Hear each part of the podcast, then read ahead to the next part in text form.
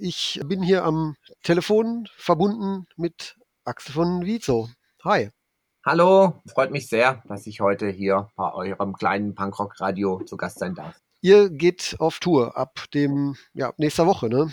Und 34, 34 Konzerte in sieben Wochen. Tut dir, tut dir jetzt schon alles weh? Allerdings, hey, ich sag dir, das ist schon eine ganz schöne Aufregung, die sich da so, die so kulminiert und das alles noch äh, in den geballt in diesen in diesem ganzen Fest- und Feiertagsgeblödel von Weihnachten und Neujahr, wo du dann irgendwie nicht mal kurz noch irgendwie zum Baumarkt kannst und noch eine Schraube holen kannst, falls es falls die Gitarre wackelt oder sowas. Das ist schon sehr sehr sehr, sehr für Liebhaber, wie wir uns gerade den Stress hier geben. Also ähm, wir müssen unser, unseren Silvester und Weihnachten müssen wir, glaube ich, so im März nachfeiern, weil dafür war jetzt nicht viel Zeit. Und diese 34 Konzerte, das ist wieder irgendwie eskaliert bei uns. Wir haben uns gedacht, wir machen diesmal nicht so eine große Tour, wir machen nur so 20 bis 25 und dann haben wir uns einmal umgedreht und es waren schon wieder 34 Konzerte und sieben Wochen. Und wie wir das genau überleben wollen, das wissen wir nicht, aber wir haben gelernt im Laufe der Jahre, dass du extrem viel Energie aus diesen ähm, Konzertmomenten beziehen kannst und wenn du manchmal völlig fertig und, und total übermüdet und unterschlafen oder verkatert auf die Bühne kommst, dann brüllen dich ein paar schiefe Vögel vorne in der ersten Reihe an und du hast die Energie, als könntest du, was weiß ich was, ein Sägewerk äh, aus dem Boden reißen. Ja, also vollgepumpt mit Adrenalin quasi. Total. Zum Glück funktioniert ja. die Adrenalin-Geschichte noch. Ja. Aber, aber ich habe gesehen, ihr habt ja habt euch ja eine quasi Fünf-Tage-Woche gebaut. Ne? Also ihr spielt ja immer nur von Dienstag bis Samstag, ne? Mhm, genau, und wir haben immer Sonntag und Montag frei, was sehr doof ist, weil ich wollte eigentlich noch zum Friseur gehen zwischendrin, aber Friseure haben immer Montag zu. Das heißt, ich weiß nicht genau, wie ich auf dieser Tour aussehen werde. Ja gut, aber das äh, wird, wird, wahrscheinlich auch nicht besser werden, ne? Nee, eh nicht. Ich meine, der über die, über selber habe ich auch immer gemacht früher. Ja, ja, klar. Das, das mache ich heute soll, soll so sein.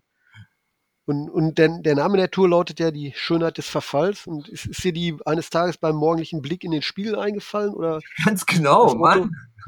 Mann. Ja, so ungefähr. Ich meine, ähm, wir haben uns halt, wir haben schon immer irgendwie so Grundthemen, die uns beschäftigen. Und ähm, wenn man so versucht, irgendwie, ich, ich will ja keine Konzeptarbeit machen, ich will auch keine Konzeptalben machen zum Beispiel. Also trotzdem habe ich zum Beispiel, wenn ich immer Songs schreibe, natürlich in gewissen Zeiträumen immer so gewisse Grundthemen.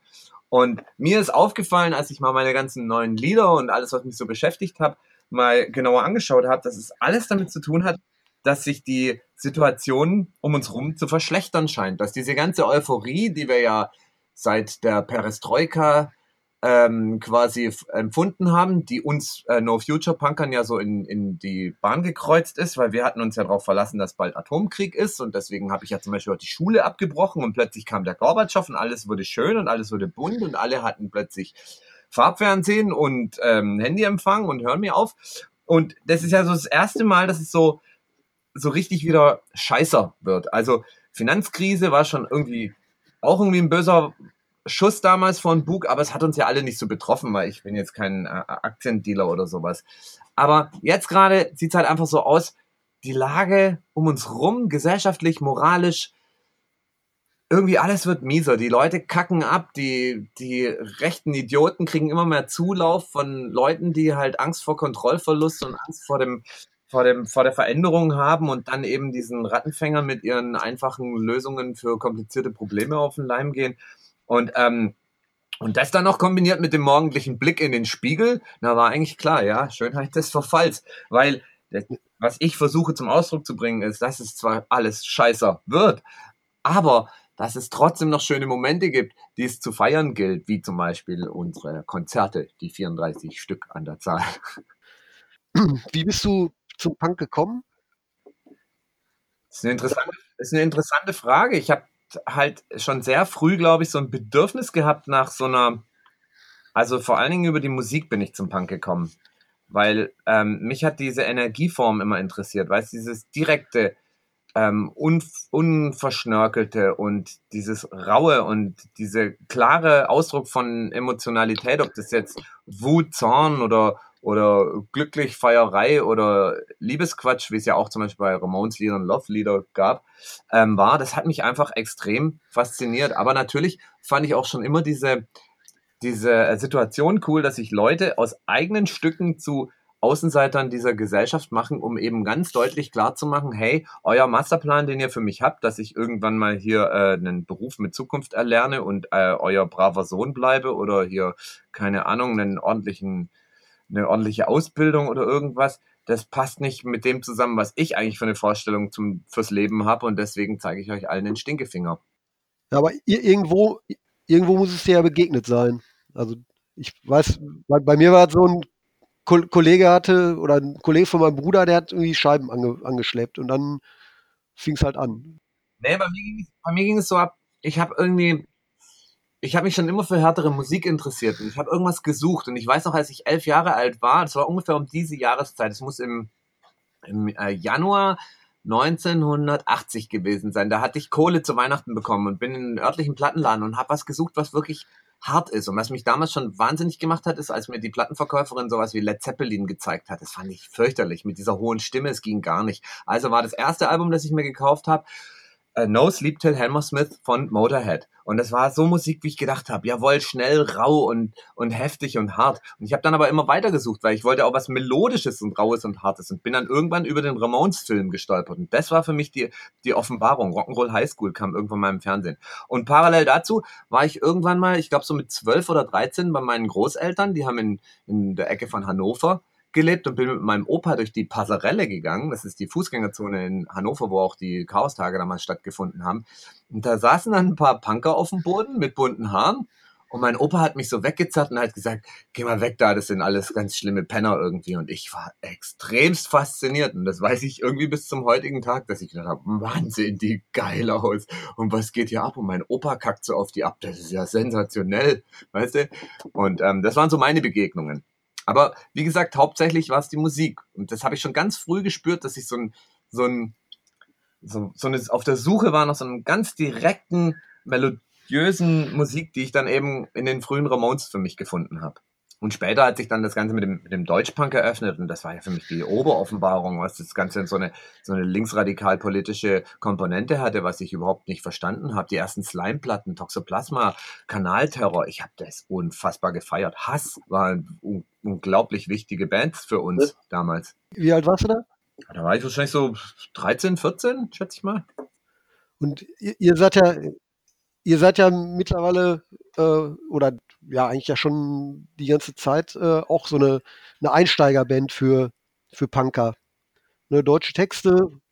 Finde ich auch nach wie vor super. Also ähm, das ist eine Rolle, die ich gerne ähm, ähm, in, äh, in Anspruch nehme, weil ich werde ja manchmal kritisiert dafür. Neulich erst musste ich im Interview mich dafür rechtfertigen, warum unser Lied Antifa so eine Kinderliedermelodie hat. Dann habe ich dem Menschen erklärt, dass ich das ähm, mir nichts Geileres vorstellen könnte, als wenn es mir gelingen würde, ein antifaschistisches Lied für die äh, Kitas der, des Landes irgendwie zu etablieren, weil ich das ja super finde, Leute früh abzuholen, wenn sie merken, da stimmt irgendwas nicht mit dem, was meine Eltern für mich vorgesehen haben. Und ähm, wenn die durch uns tiefer in die Welt eintauchen und dann ähm, andere Sachen entdecken, dann ist es doch äh, genial gelaufen. Also da habe ich noch nie ein, ein, Problem damit gehabt. Und wir waren ja jahrelang immer so, ähm, so die erste Band, nach, nachdem die Leute irgendwie Hosen oder Ärzte gehört haben. Und wenn sie ein bisschen tiefer gegraben haben, sind sie halt bei uns gelandet. Und von uns aus hat sich dann hoffentlich auch immer die, das Universum erweitert, sodass die Leute dann im besten Falle vielleicht selber Bands gemacht haben, Fanzines geschrieben haben oder Punkrock-Radio gestartet haben.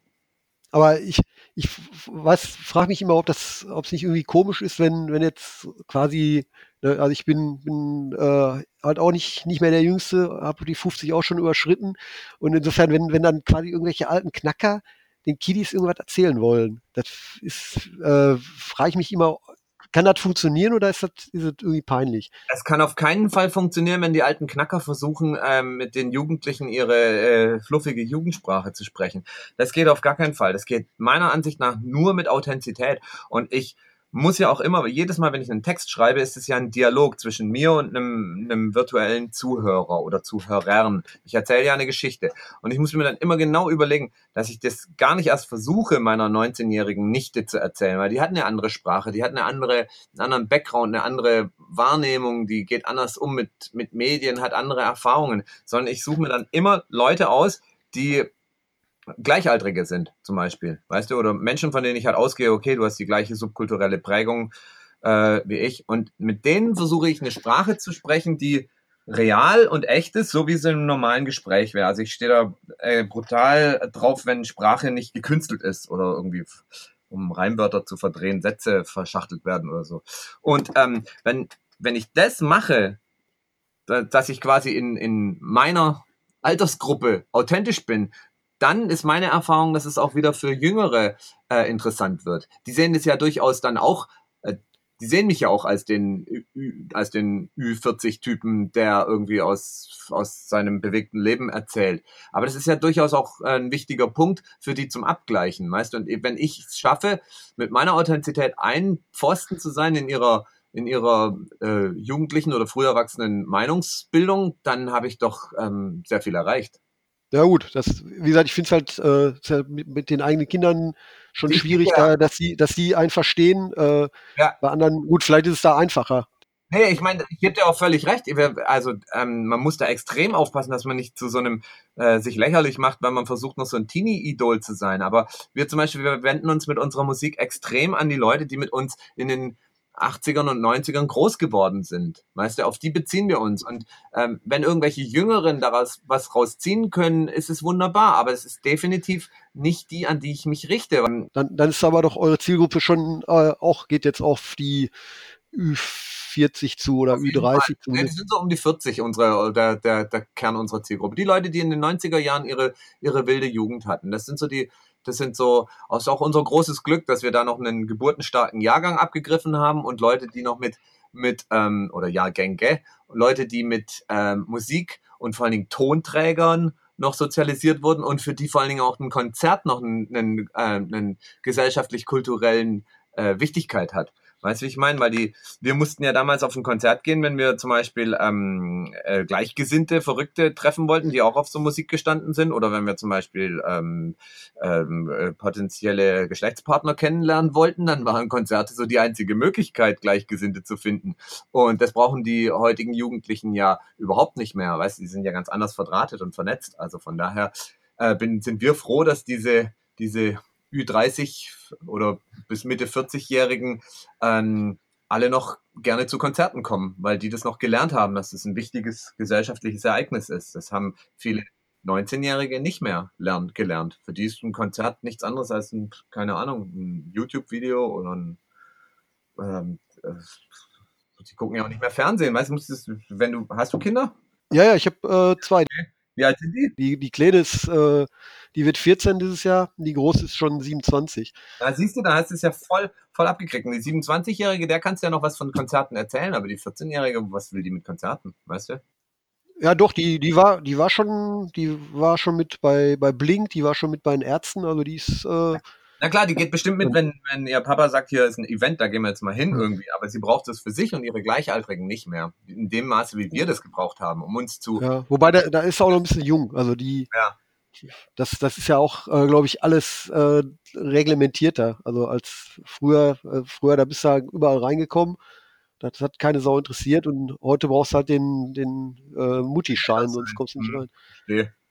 Ja, aber trotzdem, trotzdem hat sich halt einiges geändert. Und ähm, und um ja den, den Kreis zu schließen, also für mich ist halt die Authentizität wichtig, dass ich meine Texte so schreibe, wie ich sie auch, keine Ahnung, mein, mein, meine Bands sind immer die ersten, die meine Texte zu hören kriegen. Und ich will mich nicht vor den ähm, genieren müssen, weißt du, weil ich irgendwie anfange, hier so coole Jugendwörter des Jahres einzubauen, damit ich noch irgendwie, keine Ahnung, was. Ja, ähm, gut, aber die, die Gefahr ist ja nicht nur, dass, dass man sozusagen die äh, versucht, die Jugendwörter, die man gar nicht kennt, äh, zu, zu nutzen, sondern möglicherweise auch das, also klar, man verändert sich ja über die Zeit und äh, wird, wird ja auch ähm, wenig, ist ja vielleicht auch weniger wild. Also ich, ein gutes Beispiel finde ich ist so Social Distortion die ja ähm, wirklich äh, sehr, sehr gute Sachen gemacht haben. Und das letzte Album, das ist, ist aber so ein, so ein ödes Rock-Album geworden, was, was völlig okay ist, aber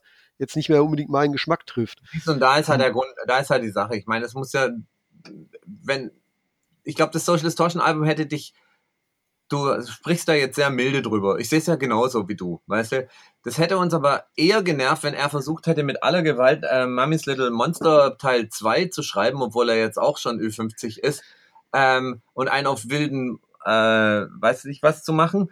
Das hätten wir, dann, dann hätten wir uns auch abgedreht, weißt du, dann hätten wir gesagt, nee, Alter, da sind wir raus. Mach du deine, dein, dein, deine Softrock-Platte, ist schon in Ordnung, wenn es dein Ding ist irgendwie gerade, wenn du hier so auf so einem keine Ahnung was, fluffigen California-Feeling bist, dann mach das. Ähm, dann kriegst du von mir noch irgendwie Respekt, aber ich muss es halt nicht hören, weißt du? Und auf solche Reaktionen hoffe ich halt auch, dass, ähm, dass Leute irgendwie, wenn sie den Wieso jetzt sehen, dass sie sich halt entscheiden können. Kann ich was mit der Mucke anfangen? Die Texte, die Sachen, die Themen, die der anspricht, kann ich da irgendwas draus ziehen oder nicht? Und wenn nicht, dann halt auch okay, weißt du? Aber meine, unsere Erfahrungen sind da relativ gut. Dieser, wir mussten es ja auch lernen, aber wir haben es gelernt und wir bemühen uns extrem, ähm, authentisch zu bleiben. Und das ist gar nicht so einfach. Speziell jetzt, wenn man 34 Konzerte in seinem kleinen U-Boot durch die Republik reist, dann ist es total existenziell, sich auch immer wieder mit den Leuten zu unterhalten und immer wieder abzuklopfen, wie man da so jetzt rüberkommt. Und du wirst dich auch, ähm, es ist auch immer sehr, sehr interessant, was es für lokale Unterschiede gibt. Weißt du, wie es die Menschen wie die Menschen, keine Ahnung, im Norden ganz anders drauf sind als im Süden. Ich meine, das sind jetzt, ähm, das sind jetzt äh, Binsenweisheiten, aber ähm, es ist tatsächlich so, weißt du? Ja, die, die Hallen, das sind ja alles so, so Tausender Größe, ne? würde ich mal so schätzen, 600 bis 1000. Kommt 600 bis 2000 ungefähr so. Also wir haben an den Wochenenden haben wir immer so 1500 Leute im, im, Schnitt und unter der Woche sind es eben mehr so 500 bis 800. Das ja. ist ja auch das ist auch nicht so, leider nicht ganz so cool in Deutschland, weil es gibt ja auch mittlerweile viele Clubs, die kaputt gegangen sind, die halt an diesem Druck nicht mehr standhalten können und die dann halt irgendwie nur noch, ja. lieber, wenn dann lieber irgendwo äh, Mallorca-Partys machen, um ihren Bierverkauf zu stemmen. Aber das, aber es ist schon, äh, ist ja offensichtlich schon so gewollt, dass ihr in, in kleinen Läden spielt, weil ich meine, ihr spielt jetzt, glaube ich, fünfmal hier so im Ruhrgebiet äh, bis, sagen wir mal, Umkreis 100 Kilometer bis Köln so ihr hättet ja wahrscheinlich auch einmal, was weiß ich, einmal im Palladium spielen können. Ja, darüber, darüber diskutieren wir auch immer viel. Aber ähm, eine sehr schlaue Freundin von mir, die ist Konzertveranstalterin in Stuttgart, hat mal einen wichtigen Satz zu mir gesagt. Den habe ich am Anfang gar nicht kapiert, aber dann nach und nach ist es mir halt klar geworden. Die hat gesagt, Axel, wo wollen die Leute wieso sehen? Und ich bin halt der festen Überzeugung, dass uns eigentlich keiner im Palladion sehen will. Weißt du, der Wieso gehört in eine kleine, dunkle, enge Schachtel. Da muss man schwitzen, da muss es heiß und laut sein, da muss man äh, mit blauen Flecken wieder nach Hause kommen. Und das ist ein geiles Wieso-Erlebnis. Und das ist vor allen Dingen für uns auf der Bühne auch die einzige ähm, Möglichkeit, wie wir wirklich richtig Energie aus diesen ähm, Konzertmomenten ziehen können. Weil sobald du eine gewisse Größenordnung überschreitest, ähm, bist du so bist du so Spielball dieser ganzen Organisationsstrukturen und dieser ganzen Riesigkeit von sowas, dass du überhaupt selber gar keinen Bezug mehr zu den Leuten hast. Und wenn du dann auch noch eine, eine zwei Meter hohe Bühne und einen vier Meter großen Graben hast, dann darfst du dich gar nicht wundern, wenn irgendwie nichts davon übrig bleibt. Also für uns ist es extrem wichtig zu sagen, wir, wir spielen die Läden, wo wir auch ähm, wissen, dass der der Wieso stattfinden kann. Weißt du, dass das, was wir unter einem Wieso-Konzert verstehen, auch äh, klappt. Und genauso ist ja für uns auch total wichtig, dass wir eine Continuity haben, äh, dass wir sagen, wenn wir in Saarbrücken in der Garage spielen, soll das Konzert nicht arg viel anders aussehen, als wenn wir zum Beispiel äh, im Hannover in der Faust, was ein viel, viel, viel kleinerer Laden ist, äh, stattfindet. Weil die Leute zahlen den gleichen Eintritt, die kommen beide zu einem Wieso-Konzert und die haben alle das Anrecht darauf, dass äh, ihr Handyvideo nicht scheißer aussieht als das von dem, der in der großen coolen Halle war. Weißt du, wie ich meine? 97 habt ihr auf dem Ärzte-Tribute äh, mitgemacht. Der Götterdämmerung hieß das. Hm. Ja, da habt ihr den das. Song Anneliese Schmidt gecovert. Mhm. Was jetzt nicht so der, der Welthit von denen ist. Weißt du nur, warum ihr diesen Song genommen habt damals? Weil es nicht so ein Welthit war. Nee, wir wollten, ich habe damals irgendwie mir die, das Ärzte-Repertoire angehört. Ich habe viele Liebes, äh, Lieblingslieder von den Ärzten, aber ich fand es total bescheuert. Irgendwie so ein normales, schnelles Punkrock-Stück von denen oder ein normales Ärztestück, was ja so davon lebt, dass, ähm, keine Ahnung, ähm, dass Farin Urlaub die singt oder, oder Bela B. eben in seiner unnachahmlichen Art. Wo ich gedacht habe, da kannst du nur abkacken, wenn du, wenn du nicht gerade, was weiß ich was, eine eine Orchesterversion draus machst oder so. Und deswegen ähm, habe ich mich halt äh, umgeschaut, was die noch so für, für seltsamen Lieder hatten. Und ähm, Anneliese Schmidt hat eigentlich halt eine sensationelle Melodie und auch ein cooles Thema. Und es hat komplett für uns hingehauen. Dann habe ich mich halt hingesetzt mit unserem Schlagzeuger damals und wir haben mal kurz rumgejammt, ob wir das auch äh, in eine Punkrock-Version bringen können. Und finde es heute noch ein sehr geiles Lied, ehrlich gesagt. Also, so wie wir es gespielt haben. also jetzt, wie gesagt, du bist ja jetzt äh, 34 Mal, stehst du selber auf der Bühne. Und ähm, gibt's gibt's denn noch Leute, mit denen du auch mal die Bühne teilen wollen würdest, oder hast du schon mit allen gespielt, mit denen du mal spielen wolltest? Ach nee, da gibt's immer wieder geile Bands. Also wir, wir treffen ja viele auf Festivals oder sowas. Ich äh, habe eigentlich auch immer grundsätzlich Bock auf Kollaborationen mit Bands. Ähm, also ich bin ganz oft ja auch als Gastsänger irgendwie eingeladen und will es auch definitiv ähm, fördern, weil das ist mein Verständnis von Musik. Musik macht man gemeinsam und nicht gegeneinander. Weißt du, das ist, klingt ein bisschen hippie-mäßig, aber das ist meine feste Überzeugung. Und ähm, auf den Festivals beispielsweise hast du ja leider nicht so viel Einfluss drauf. Ähm, wir haben uns jetzt ein paar geniale Gäste eingeladen, auf die wir eben Bock hatten, weil das ist ja das Schöne, was wir mittlerweile können, wenn wir so eine Tour starten, dann wird da ja richtig ähm, Geld umgesetzt. Dann haben wir auch die Möglichkeit, zum Beispiel eine Band wie Red Key aus den USA ähm, herzubestellen. Und ähm, das haben wir halt gemacht und genauso haben wir ähm, unsere alten Kumpels Heiderösjes aus Holland dazu gebracht, mit uns zu spielen. Oder ähm, wir haben sogar unsere Spezies aus Stuttgart nochmal mit nach Österreich genommen, die Schmutzkis. Und wir haben die äh, Shooting Stars aus Österreich, die Turbo Bier, wiederum nach Deutschland geschleppt oder schleppen sie nach Deutschland. Und ähm, ganz, ganz ähm, ganz, ganz typisch ist eigentlich der, die Gästeband, die wir auf den ersten paar Konzerten haben, Kurt Baker Combo. Das ist eine Band, die habe ich original auf ähm, äh, durch Facebook entdeckt, weil ein Freund von mir ist so ein so ein ähm, so ein Power Pop ähm, Fan und der Freund ist auch niemand Unwichtiges. Das ist der Gagu, der früher bei den Rubbermates gesungen hat, falls dir die Rubbermates aus den 90er Jahren noch was sagen. Auf jeden Fall oder Gago von Gigantor, mit denen war der ja groß in, in, Japan. Und der hat einen Song von Kurt Baker gepostet und ich dachte, wie geil ist das denn? Kannte ich überhaupt nicht. Hab das dann recherchiert, habe rausgekriegt, dass Kurt mittlerweile äh, nicht mehr in den USA lebt, wo er herkommt, sondern nach Madrid gezogen ist. Und dann haben gleich meine Augen geleuchtet, weil ich gedacht habe, ja, so ein paar Spanier, die kann man ja jederzeit mal äh, in den Bus stopfen und zu uns nach Deutschland ordern. Und das haben wir tatsächlich hingekriegt, nachdem wir uns im Sommer mal auf ein Konzert von denen gesehen haben. Und ähm, finde ich, finde ich hammermäßig, wenn ich irgendwelche Musiker entdecke und die dann einfach einladen kann, mit uns in, in, keine Ahnung, im ausverkauften LKA in Stuttgart zu stehen, was die normalerweise halt nicht so ohne weiteres hinkriegen würden mit ihrem, mit ihrem Standing, was sie halt haben.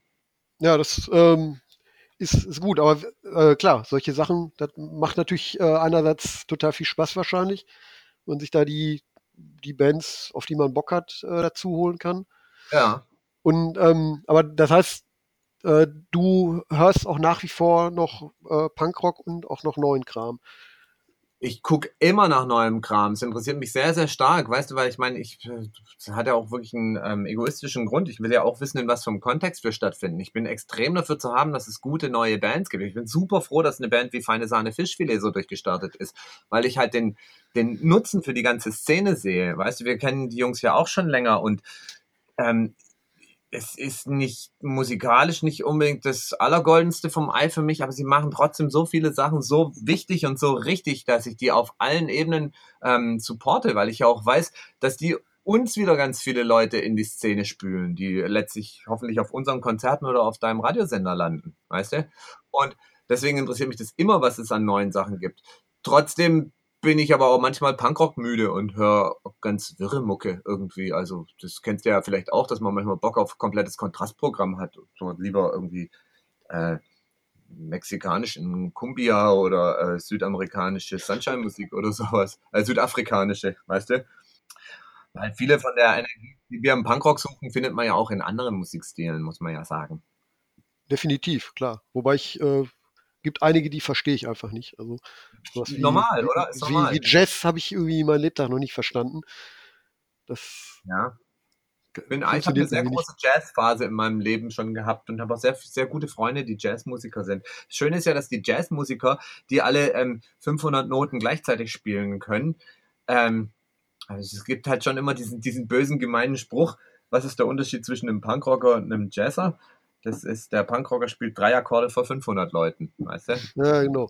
Das, das stimmt. Und ähm, kann, kannst, kannst du dich eigentlich noch an deine, deine erste Demo erinnern, auf die du gegangen bist?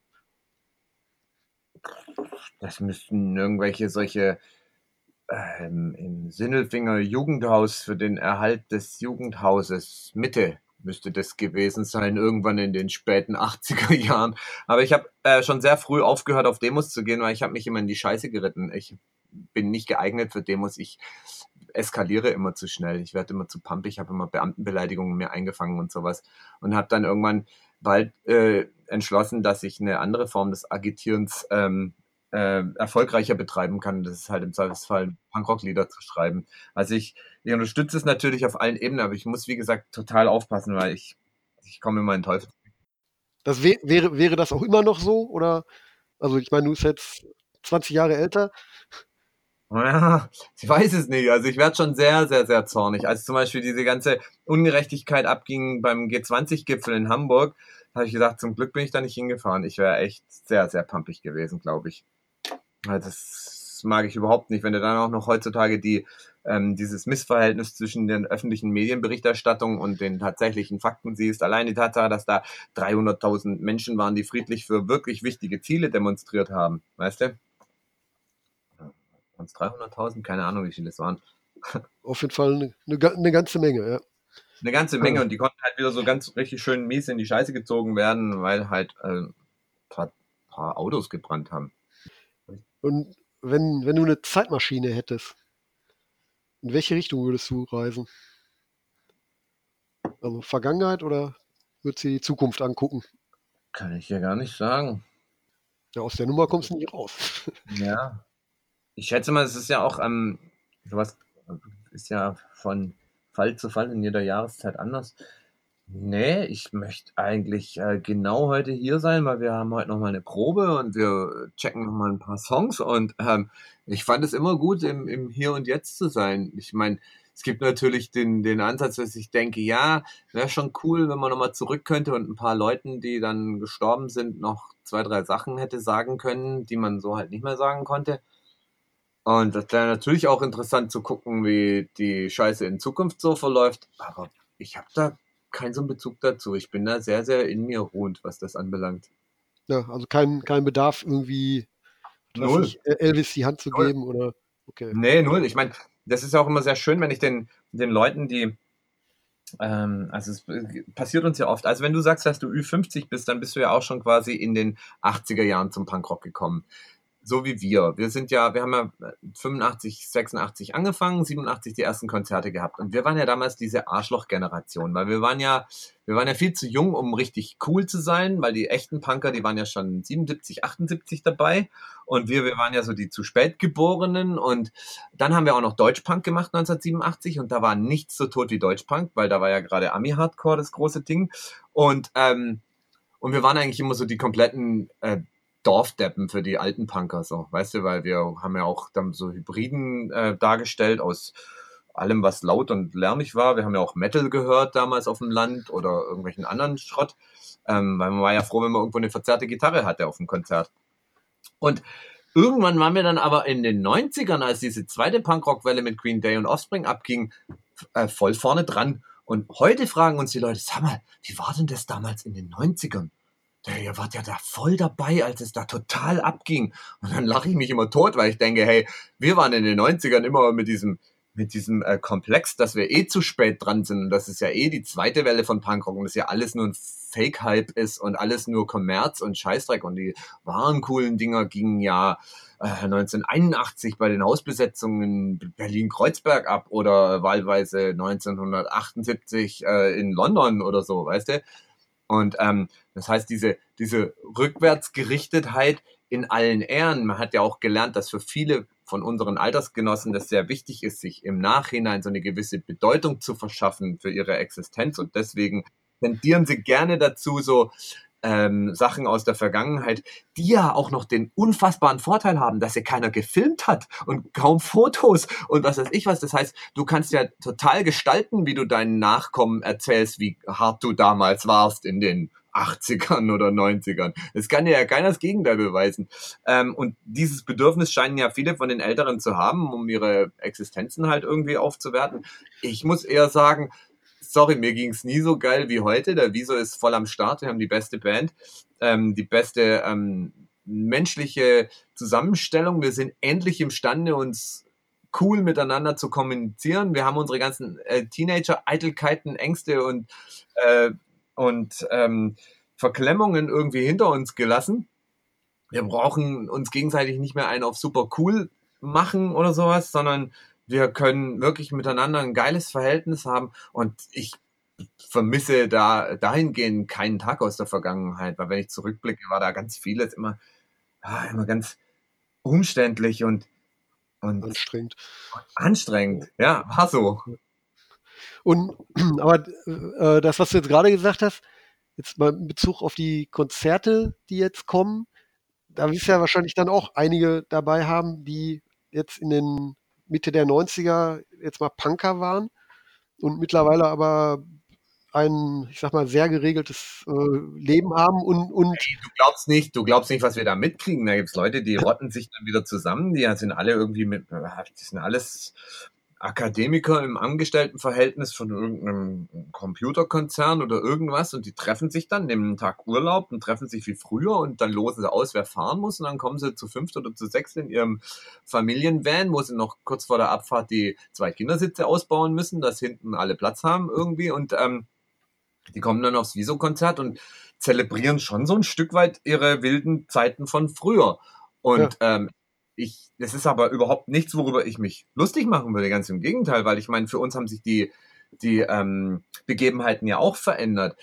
Das, was für mich zählt, ist die nach wie vor die Gemeinsamkeit, die wir haben. Und das ist die, die Liebe zu, zu ähm, lauter Musik mit dieser ganz speziellen Energieform, wie sie der Punkrock halt hat. Und ob die Menschen das dann mit mir nur einen Abend lang feiern und dann halt wieder danach mit der Krawatte in ihrem Büro sitzen, ist mir doch völlig wurscht, weißt du, die, die, der Moment zählt. Und das ist auch, klar, einerseits schon, aber auf, auf der Seite finde ich es ja, also wäre wär ja total äh, wichtig, solche Leute, ne, wo, wo du sozusagen Anknüpfungspunkt hast, die, die dazu zu kriegen, dass sie nicht, nicht sozusagen einmal im Jahr äh, auf ein Viso-Konzert gehen, sondern dass sie auch mal in sich mal irgendwie eine neue Gut, aber so viel, so viel, Selbstvertrauen habe ich, dass ich sage, hey, wenn die Leute mal schon mal alle bei mir im, im, im äh, Raum sind irgendwie, dann kommen sie ja nicht raus, wir sperren ja die Türen immer zu, ähm, dann kann ich sie ja auch, auch äh, voll labern mit meinen Inhalten, dann kann ich sie auch wieder ein bisschen äh, dran erinnern, dass es extrem wichtig ist, ähm, antifaschistisch zu bleiben und dass man diesen ganzen äh, Idioten Rattenfängern irgendwas entgegensetzen muss und dass es wichtig ist auch, ähm, dass ich den Menschen Mut mache, auch das Maul aufzumachen, wenn in ihrem äh, Büroküche irgendwelche Leute einen blöden ausländerfeindlichen Witz erzählen oder sowas, weißt du? Arg viel mehr kann ich ja vielleicht auch am Ende eh nicht machen, aber das kann ich machen und das versuche ich wahrzunehmen und meine Lieder und meine, meine Ohrwürmer, die ich den Menschen in, in den Kopf pflanzen will, die haben sie hoffentlich noch die Woche danach, wenn sie, wenn sie wieder in ihrem geregelten Leben sind.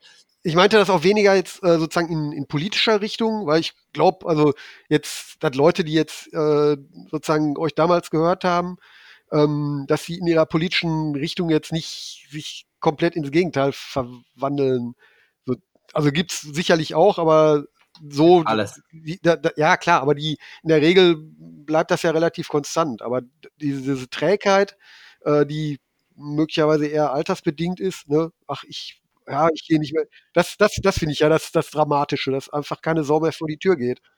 Der einzige Impuls, den ich setzen kann, ist zu sagen, hey Leute, wir sind heute hier zusammen. Guck mal, diese ganzen geilen anderen Menschen, die haben auch alle Falten bekommen und graue Schläfen und äh, dicke Bäuche und sowas. Aber wir sind hier noch irgendwie, weil uns eine Idee vereint. Und du bist zum Beispiel auch, das finde ich auch ganz wichtig, den Leuten zu sagen, du bist nicht alleine. Weißt du, wenn du in, einer, in einem Umfeld bist, wo du nur noch zwischen Elternabend und Arbeit oder sowas hin und her rennst und vermeintlich nur noch mit, mit Vollpfosten um dich rum zu tun hast, dann hast du einen Abend lang wieder ein paar hundert Menschen, wo du weißt, hey, wir ticken auf einer richtigen Ebene und all das, was ich eigentlich als richtig oder wahlweise falsch empfinde, ist richtig oder falsch. Weißt du, dass dieses, diese Rückversicherung. Und das ist halt das, wo ich denke, dass ich den Leuten da mitgeben kann und hoffe, dass sie das irgendwie in ihrem Alltag umsetzen. Und ich sag dir, wir kriegen ganz viel ähm, ähm, Response ja nach der Tour, dass Leute sich dann anschließend irgendwie sozial engagieren oder ich kann es ja gar nicht so sagen, also das hat nicht unbedingt mit uns zu tun, aber ich weiß, dass es passiert, weißt du, und das, deswegen nehme ich meinen Job auch so ernst, weil ich das total wichtig finde. Ja, ich bin, ich bin mal gespannt auf die sozusagen auf die Gruppenzusammensetzung jetzt bei ja. da, da bei dem Konzert, was ich mir jetzt angucken werde. Ob die, ja, du, also, ich mein, du, darfst nicht, du, darfst nicht, hoffen, dass die Leute rausgehen und anschließend ähm, sich ins Schlauchboot setzen und. Nein, äh, nein, das, das, sowieso nicht. Nein, aber auch, also in, in Bezug auf, auf, äh, auf die Alterszusammensetzung. Ne? Also wie gesagt, ja. da werden wahrscheinlich einige rumlaufen, die wie ich dann eben äh, mit den Kindern da hingehen, ne? Weil das ja, sozusagen jetzt gibt's auch die, Glück. Gibt's zum Glück. Sind alle, werden alle äh, empfangen und gleich, gleichmäßig beschimpft von mir. Das ist sehr gut. Dann, dann stelle ich mich auf jeden Fall weit nach vorne. Da, ja, bitte. Da kriegst du auch das Bier in den Nacken. Ah, das, da freue ich mich auf jeden Fall schon drauf. Weil beim, beim Wieso, beim Wieso, wo, wo wir noch nie ein Lied über Saufen geschrieben haben, weil ich ja keinen Alkohol trinke, seit ich 18 bin, aber wir sind eine, äh, wir sind eine Band, wir sind extrem berüchtigt fürs Flugbier. Ich weiß auch nicht, warum das so ist, aber die Leute kaufen sich anscheinend extra bei uns vier Becher Bier, einen zum Trinken und drei zum durch die Gegend werfen. Ich weiß nicht, warum die das machen, aber ich finde es natürlich sensationell, weil aus dem Grund mögen uns ja die ganzen Clubbesitzer sehr gerne, weil sie einen hohen Umsatz haben. Und ähm, und die Idee, dass jeder irgendwie auch einen, einen, bleibenden geruchlichen Eindruck mit nach Hause nimmt, ist ja auch voll, vollzogen. Weißt du, wenn die ganze Menge in Bier gebadet ist. Das stimmt.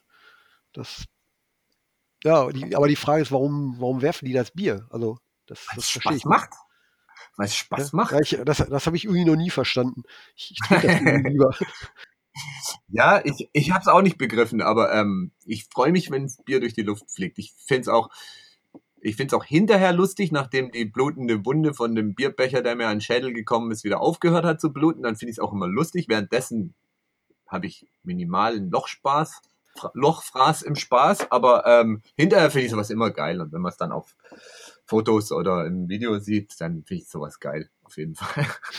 Hoffen wir mal, dass es nicht direkt am ersten Tag passiert und du dann ausgenockt genau. bist. Tja, mein Gott, wenn es so ist, dann dann wird es auch spannend. Also ich bin da tiefenentspannt. Ja, und was macht ihr jetzt? Also, ich meine, ähm, das ist ja körperliche Anstrengung. Also machst du Sport? Ja. Also generell ja, mach, Sport? Ich mache viel Sport sogar. Ich mache so, guck, dass ich auf eine Stunde pro Tag komme, also verteilt über die Woche. Aber sonst, ge äh, also generell oder, oder äh, jetzt äh, als explizite Vorbereitung? Nee, das ganze Jahr durch. Und in, weil in der Vorbereitung ist gar nicht so Zeit dafür. Zum Beispiel diese Woche ist ja äh, zum Kotzen mit Sport gehen, weil ja alles dicht ist, weißt du? Aber äh, auf jeden Fall, ähm, das ist ganz, ganz wichtig, weil ich bin, habe nicht so eine Konstitution, dass ich ohne ähm, Sport äh, so, eine, so einen Stress überstehe. Ich habe zum Beispiel auch das Problem, dass ich auf Natur immer so sechs oder acht Kilo abnehme und ähm, dann äh, irgendwann schlimm aussehe und auch keine Abwehrkräfte mehr habe, weißt du? Das heißt, bei, der, bei der Tour selber. Ja, ja. ja. Was einfach ein Stress ist. Das ist, das glauben haben viele Menschen auch nicht, was das an Energie kostet, zwei Stunden auf einer Bühne zu stehen. Selbst wenn du keinen kein Fuß äh, vor den anderen setzt, wie ich manchmal, weil ich ja Gitarre spiele und singen muss und eigentlich quasi die ganze Zeit ans Mikro gefesselt bin, habe ich einen unheimlichen ähm, Energieverbrauch. Und das, ähm, weil allein dieses Senden an Menschen hin, das weiß jeder, der schon mal einen Vortrag gehalten hat oder der irgendwie ähm, aufgestanden ist und vor, vor Menschen gestanden hat, der weiß, dass das ein Energieaufwand ist. Also nichts, worüber ich jetzt rumheulen wollte, aber um deine Frage zu beantworten, ich muss auf jeden Fall äh, Vorbereitungen dafür treffen. Mhm. Das, ja, ich hätte irgendwo gelesen, dass da Grippeimpfung war noch inklusive und alles, ne? Ja, auch, auch leider echt wichtig irgendwie, weil, ich meine, du musst dir vorstellen, wir sind jeden Abend in einem, ähm, in einem tollen Klima für Keime und Bakterien, heißer, dämpfiger Luft, stehen wir vor, vor ähm, 800 bis 2000 Menschen, die alle irgendwelche Blagen in der Kita haben, die Hauptzuchtstätten für multiresistente Arschlochviren und die ähm, husten uns ja alle um die Ohren irgendwie. Also äh, wenn wir dann noch irgendwie den Fehler machen, mal weniger als fünf Stunden zu schlafen, dann ist leider Tür und Tor offen für alles, was keinen Spaß macht. Ja, also das heißt, die, die zwei Tage, also Sonntag, Montag, brauchst du dann auch zur Erholung jeweils. Ah, für uns ist es eher so, Off-Days sind für uns eher anstrengender, weil das sind ja immer die Tage, wo du dann äh, loslässt und du kennst es ja, ähm, du wirst ja nicht, du wirst ja immer im Urlaub krank. So, weil Weil solange du noch on fire bist und auf Draht, wirst du ja nicht krank. Da schleppst du es ja nur mit dir rum. Aber sobald du einen Tag Sofa machst, dann ist ja, Oh, ist ja alles. muss, muss halt, äh, der Rasenmähen ist gerade schwierig, aber äh, was weiß ich, Steu Steuererklärung und Ja, Sport, zum Sport gehen zum Beispiel. Also das gucke ich, dass ich das dann auf Days immer mache. Weißt du, dass ich ja viel, nicht so viel loslasse. genau, wenn, wenn du, wenn du dann nach den, nach den sieben Wochen dann wieder zu Hause bist, was, was wird das erste sein, was du dann machst? Äh, aufräumen, unsere zertrümmerten Flight Cases irgendwie reparieren und ähm, die ganzen Sachen nachbereiten. Das dauert immer. Also wenn wir so eine Tour haben, dann sind wir locker nochmal drei, vier Wochen beschäftigt. So Ja, das- Nachbereitung. Ich habe in der, ja, Nachbereitung. Ich, ich habe in der Woche nach der Tour habe ich meinen 50. Also da werde ich mich mal dezent verpissen für eine Weile. Aber danach komme ich wieder zum, zum Nachbereiten. Und, und äh, macht denn auch, äh, also jetzt Tour und dann Festivals auch wieder im Sommer oder äh, ist dann erstmal Nee, Pause? du musst es vorstellen, wenn du erstmal, wenn du mal 34 Konzerte in Deutschland unterwegs war, dann will dich kein Festivalveranstalter mehr, weil sie so ein bisschen Exklusivität wollen die ja auch haben. Das heißt, wir sind äh, fürs Jahr 2019 verbrannt. Ähm, was aber auch in Ordnung ist. Das, daran, das sind ja immer so periodische ähm, Wirkungszeiten, die du da hast. Und 2019 äh, steht dann erstmal im, äh, im Zeichen von neuen Songs machen. Wir hatten ja eigentlich schon sehr viele neue Lieder und hatten ursprünglich vor, die noch vor der Tour fertig zu kriegen, aber es hat sich halt bald abgezeichnet, dass durch die ganze restliche Tourvorbereitung das alles ein, ein komplett unnötiger Stress wäre und vor allen Dingen was den, wird es den neuen Liedern nicht gerecht, wenn man sie so auf die Husche irgendwie zusammenballert. Ähm, weil wir haben eigentlich ein ganz cooles Konzept, dieses Schönheit des Verfalls und haben da sehr, sehr viele neue Lieder dazu geschrieben, aber halt einfach noch nicht fertig gemacht, weil das, äh, das hat halt immer so seine Abläufe. Und das steht dann fürs Jahr 2019 an. Und dann gibt's halt bei uns wahrscheinlich ein Album mit dem gleichen Titel wie die Tour, aber halt danach. Aber das war uns ja eh immer Wurst, wie das, wie das irgendwie im Business Sinn ergibt oder nicht. So, jetzt interessiert mich natürlich noch, was du hörst, wenn du in der Badewanne sitzt. Oh, das ist ein böses Kapitel. Ich habe leider keine Badewanne mehr. Ich wohne in so einer umgebauten Werkstatt und habe nur eine Dusche. Und, und da hörst du aber keine Musik, oder? Nee, ich höre ich hör zum Beispiel auch in diesen Vorbereitungszeiten, wo wir jetzt gerade sind, ganz, ganz wenig andere Leute Musik, weil ich bin so in meinem Film hier, diese, äh, diese ganzen Sachen, es ist ja auf so vielen Ebenen, wie wir das hier vorbereiten, also organisatorisch, musikalisch, technisch ähm, und äh, logistisch, da habe ich überhaupt gar keinen Kopf. Also da, da klicke ich vielleicht mal irgendwas an, was jemand auf äh, Insta gepostet hat oder, oder auf Facebook oder sowas und ähm, merke dann aber ganz schnell, ich kann mir kaum ein Lied zu Ende anhören im Moment, weil ich zu ungeduldig bin. Was, was äh, war die letzte Platte, die du dir gekauft hast? Das ist eine sehr gute Frage, Herr. Ich bin ja schon, ich bin ja schon seit Napster-Zeiten ein ganz schlimmer ähm, äh, Netzsauger. Habe ja eigentlich, habe mich ja auch deswegen nie so drüber aufgeregt, wenn Leute unsere Musik ähm, für Umme gezockt haben, weil ich ja ähm, schon ewig keine, keine Tonträger mehr konsumiert habe. In dem Sinne, ich kriege immer noch ganz viele geschenkt, aber es fällt mir sehr schwer, die anzuhören, weil ich habe noch nicht mal mehr einen CD-Player bei mir im Studio. Und äh, Also alles- CD-Player Alles digital. ja, komplett digital. Auch alles nur, ähm, also kaum Musik auf meinem Rechner. Also wenn dann, wenn dann nur was, was ich streame über, über YouTube oder irgendwas, weißt du? Aber- also Aber das, ich meine, das ist ja viel, ähm, dass gesagt wird, dass das einfach die Kultur so ein bisschen kaputt macht, dass auch keiner mehr. Platten, Platten äh, wertschätzt und so weiter. Ähm, absolut, aber ich bin da, ich bin da leider, ähm, ich bin da halt sehr mh, progressiv, würde ich mal um einen positiven ähm, Grund zu geben. Weil ähm, ich sehe halt einfach, wenn, es geht am Ende geht's um die Musik und es geht um die Idee und den Song und die Energie und die Darreichungsform und diese Abfeierei von irgendwelchen äh, Plastik-Vinylscheiben, die auch nur irgendwann mal als äh, Plastikmüll im Ozean landen werden, ähm, halte ich halt dafür für problematisch. Ich meine, wir bedienen das, wir haben jetzt erst wieder eine limitierte Single rausgebracht mit buntem Vinyl, was natürlich schon Spaß macht, solche Dinger in der Hand zu halten, aber grundsätzlich ähm, sehe ich das sehr so sehr basisdemokratisch. Musik ist für alle da, es gehört allen. Ich werde natürlich sehr kritisch, wenn jemand versucht, mit meiner Musik äh, für sich selber Kohle zu scheffeln oder Geld zu machen. Weißt du? dann werde ich echt pampig. Aber ähm, wenn wir neue Songs machen, dann laden wir die sofort äh, ins Netz für alle zugänglich. In dem Fall auf YouTube. Das ist halt in diesem Jahrzehnt gerade noch das Ding irgendwie. Vielleicht ist es ja nächstes Jahrzehnt was anderes, dann wird es da landen. Und, ähm, und die, die Romantisiererei von irgendwelchen Tonträgern halte ich für, hat für mich keinen Sinn. Weil ich meine, ich erinnere mal daran, wie scheiße fand ich CDs, als sie auf den Markt kamen, weil wir damals ja gar keinen Mehrnutzen entdeckt haben. Das war alles nur viel teurer. Und ähm, das Einzige, was war, dass mehr Musik auf ein so ein Ding drauf gepasst hat. Aber ansonsten mal CDs machen, äh, damals Anfang der 90er eine alte Scheiße. Und ich bin heilfroh, dass diese, diese Rotze äh, vom, vom Markt getilgt wurde. Und ähm, bin froh, dass die Leute andere Möglichkeiten haben, die Musik so äh, zu konsumieren, dass sie sie immer dabei haben, beispielsweise. Ja, es wird natürlich äh, für Bands immer, also klar, einerseits leichter, irgendwie Musik zu machen, aber natürlich auch irgendwie deutlich schwieriger, das, den ganzen Scheiß irgendwie zu finanzieren. Ne? Wenn keine Sau mehr Platten kauft oder ja. Tonträger oder und, und auch einfach die Leute weniger auf Konzerte gehen, ja, aber du musst dir mal überlegen, was die Leute früher allein für Ausgaben hatten, um ihre Scheißmusik auf irgendeine CD draufzukriegen. Weißt du, das Schöne ist ja, heute kannst du ja wirklich mit, mit äh, Gratis-Apps auf deinem Handy äh, Studioaufnahmen machen, wie du sie früher in, in, deinen feuchtesten Träumen nicht hättest erhoffen können. Mal davon abgesehen, dass es für unsere Art von Musik gar nicht so relevant ist, weil wir, wir haben ja aus diesem, aus diesem Anti-Qualitätssound ja einen, ähm, einen eigenen äh, Stil entwickelt. Weißt du, das war ja ein prägendes Element. Und ähm, das ist doch eigentlich gut, dass du heutzutage keine CDs mehr produzieren musst, weil es ist, wie gesagt, ein Haufen Asche für, für unsinnige Mengen von blöden Plastiktonträgern, die dann zum Glück keiner mehr kauft.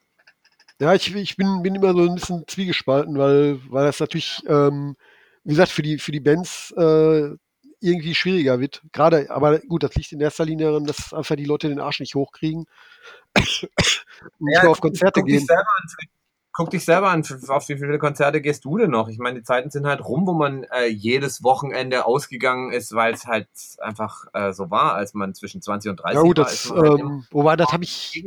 Und irgendwann ist es halt nicht mehr. Da ist das Sofa eine echte Alternative, weißt du? Ja, ja, wobei ich ähm, eigentlich immer noch gerne und viel auf Konzerte gehe. Also jetzt nicht, sicherlich nicht jede, ja. jede Woche. Ähm, das ist äh, tatsächlich nicht schaffbar, weil einfach auch noch auf anderer Scheiß äh, drumherum läuft. Aber ähm, ist jetzt nicht so, dass ich äh, quasi, oder wie viele andere, die dann, was weiß ich, einmal im Jahr zu Green Day gehen und dafür aber dann nicht, nicht zehnmal zu, nicht zehnmal zu irgendwie guten Konzerten, aber. Ja, aber, aber was du machen? Ich meine, die Sachen sind doch so, und was ich interessant finde, ist, dass es ja immer noch für alle gleich ist. Also ich meine, wir mit dem Wieso haben natürlich äh, eine sehr luxuriöse Position, weil wir halt wissen, wir können 34 Konzerte spielen. Das können irgendwelche kleinen Bands heutzutage nicht mehr. Aber es ist ja nicht so, dass du dir ähm, angenommen, dein, ähm, keine Ahnung, dein Opa hätte dir irgendwie eine Million vererbt, dann könntest du dir auch keine Berühmtheit äh, oder keine guten Songs erkaufen. Ja, ein bisschen könntest du es schon, könntest irgendwelche schwedischen Britney Spears Komponisten engagieren, dir Punkrock-Lieder zu schreiben. ja, aber, weiß ich meine, ich, ich sehe, das sind halt ganz normale Entwicklungen. Es ist, es, es ist wie es hm. ist und es hat keinen Sinn, darüber rumzujammern. Nee, sondern nee, das, das definitiv nicht. Aber ähm, also ich, ich, ich finde es halt immer schade irgendwie, weil, weil den Leuten ja was eben geht. Also als, es gibt ja einfach nichts alles als das ist ja deine Empfindung, das wissen die Leute ja gar nicht, das werden sie auch nie wissen. Was glaubst du, wie das unsere Großeltern scheiße fanden, dass wir nicht zu Tanzveranstaltungen gegangen sind? Weil es gibt doch nichts Tolleres als Foxtrot zu tanzen. Ja, den, den, den Kindern würde ich es ja noch niemals mal vor, vorwerfen. Das ist ja eher den, den Alten, die es noch erlebt haben. Aber gut, die sagen, ja, ich habe es ja schon erlebt, ich brauche es nicht nochmal. Ähm, aber du hast, hast natürlich vollkommen recht, es ist, ist so und ähm, letztlich kann man immer nur das Beste draus machen. Also das, ja, du musst ja auch überlegen, wenn du, wenn du für diese, für diese Leute, wir nennen die ja immer die Sleeper, weißt du, die Leute, die mit uns groß geworden sind, aber jetzt irgendwie aus dem Ding rausgefallen sind. Das ist aber auch schon eine irrtümliche Bezeichnung, weil die sind ja nicht deswegen rausgefallen, weil keine Ahnung, sie vergessen haben, auf Konzerte zu gehen, sondern weil es sich halt in ihren Lebensumständen halt anders entwickelt hat. Aber die einzige Art von Attraktivität, die du doch auf die Leute ausüben kannst, ist, dass du mit dir selber cool bist und dass du was Geiles machst. Und ähm, wenn du dich wie Rumpelstilzchen vor die Leute hinstellst und sagst, hey Alter, was äh, sitzt nicht auf deinem Sofa, geh mal wieder in irgendeinen in irgendeine schlechte Arschlochkneipe und hör dir eine lausig klingende Scheißband an, weil das ist ja schließlich voll cool ähm, dann wirst du das halt nicht hinkriegen. Du wirst es nur hinkriegen, wenn du selber geile Konzerte machst und dann hast du die Chance drauf, dass sich das rumspricht und Leute sagen, hm, ja, stimmt eigentlich, ich war schon lange nicht mehr auf einem Konzert, hey, ich sollte echt mal wieder gehen. Und dann haben sie vielleicht ihren Spaß ihres Lebens auf, an diesem einen Abend. Das werden wir halt nicht verzwingen können, sondern das können wir nur begünstigen. Nur, nur unterstützen, ja, klar. Entspanntheit und, und, und cool sein. Da, ja, das, ich meine, das ist ja der, der Grund, warum ich, warum ich den, den Radioquatsch mache, weil ich immer die Hoffnung habe, dass irgendwie mal einer das hört, du auch. Hast du auch. Klar, das, kommt du auch vor. Klar. Auch Leute. Da bin ich mir ganz sicher. Und weißt du, wenn es nur einer von zehn ist, guck mal, ich, ich weiß doch auch, wenn ich vor tausend Leuten stehe, dann weiß ich doch, dass da nicht dass da nicht ähm, 1000 anschließend ähm, äh, autonome Straßenkämpfer werden. Aber ich weiß, vielleicht habe ich bei zehn Menschen irgendwas in Gang gebracht oder oder das das ist schon zu viel. Vielleicht habe ich was, was schon im Gange war, irgendwie mit dem richtigen Satz befeuert, ähm, sodass die Leute dann vielleicht in zwei Jahren eine Entscheidung fällen und ausbrechen und irgendwas anders machen. Aber dann ist doch alles gut. Dann ist doch alles sensationell gelaufen. Genau. Ja, dann vielen Dank für deine Zeit. Okay. Cool. Ja gut, in dem Sinne, dann wünsche ich dir noch mal ein, ein frohes äh, 2019 und ähm, auf das viele coole Sachen für dich passieren mit, mit deinen Kindern und allem drum und dran und deinem Radio. Alles klar. Bis dann. Danke, ne? Ciao. truth